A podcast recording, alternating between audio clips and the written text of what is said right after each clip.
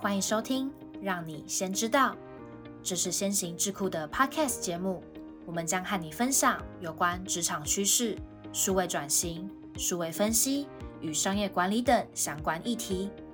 如果对我们的主题感兴趣，欢迎留下你的想法，别忘了分享给你的亲朋好友。请戴好你的耳机，我们的节目即将开始。大家好，欢迎收听，让你先知道。我是主持人 David。本集的单元是掌握先机。今天想让你知道的是，从领导自我开发你的成功潜力，建立成就新高度。自我领导力是现今职场上的不可或缺的一种软实力，尤其是在企业培训和领导发展领域中，更占据着至关重要的位置。通常晋升至管理职级后遇到的其中一大挑战，便是如何培养领导力。但领导并不代表只要利用职位上的权力行使命令就能将团队导向成功。在负责领导一个团队或小组的情况下，领导力是有效管理和指导这些团队的关键。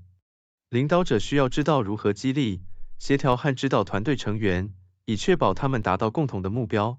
另外，管理职级通常需要参与更高层次的决策，这些决策可能对整个组织的方向和策略产生深远影响。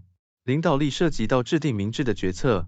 考虑多方面因素，并带领团队共同实施这些决策。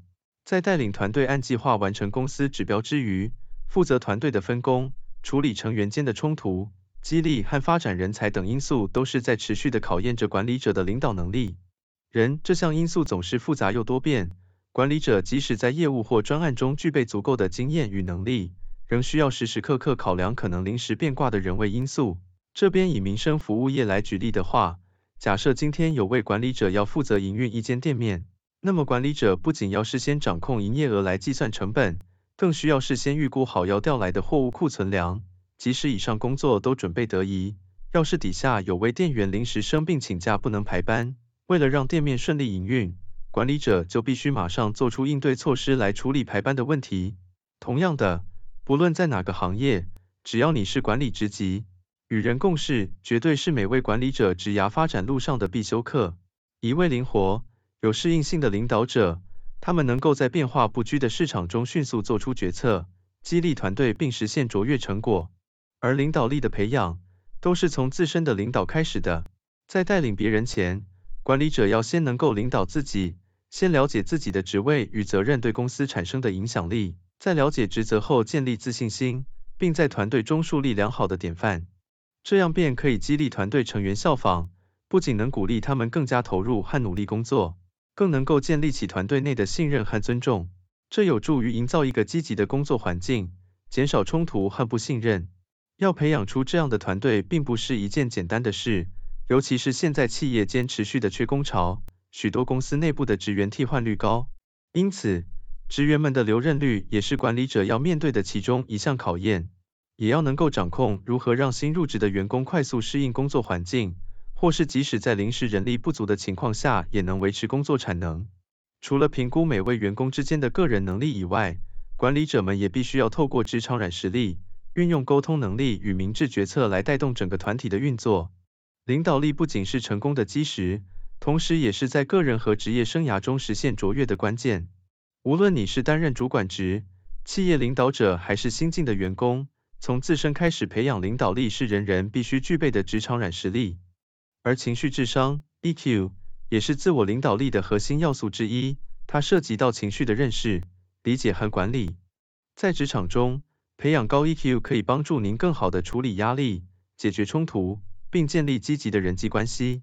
这使你在压力下也能够保持冷静，以更有效地解决问题，同时建立良好的工作关系。另外，灵活的因应业务需求或突发状况，明确的安排团队的分工项目与执行顺序也很重要。这能让团队在任何情况下都能维持良好的效率。在良好的管理与分工下，也可以对团队成员的表现及时给予回馈。适时的指导与鼓励都能有效促进伙伴们的工作动力与团队向心力。培养自我领导力可以被视为一种以身作则的概念。以身作则意味着通过自己的行动和示范来影响他人，鼓励他们模仿或效仿您的行为。在自我领导力的背景下，这意味着领导者首先要展现出他们期望在团队或组织中看到的行为和价值观。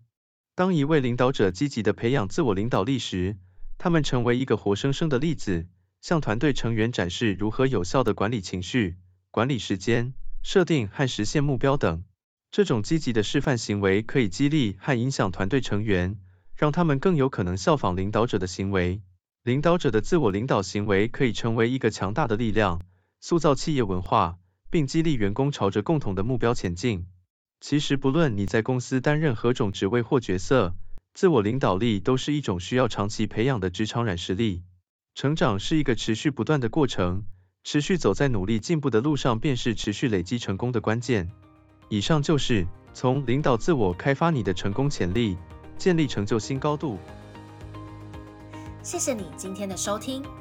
如果喜欢今天的内容，按下订阅就不会错过我们的下集节目。也欢迎透过资讯栏的 email 分享你的观点，将有机会成为我们下集讨论的主题。那我们就下集见喽，拜拜。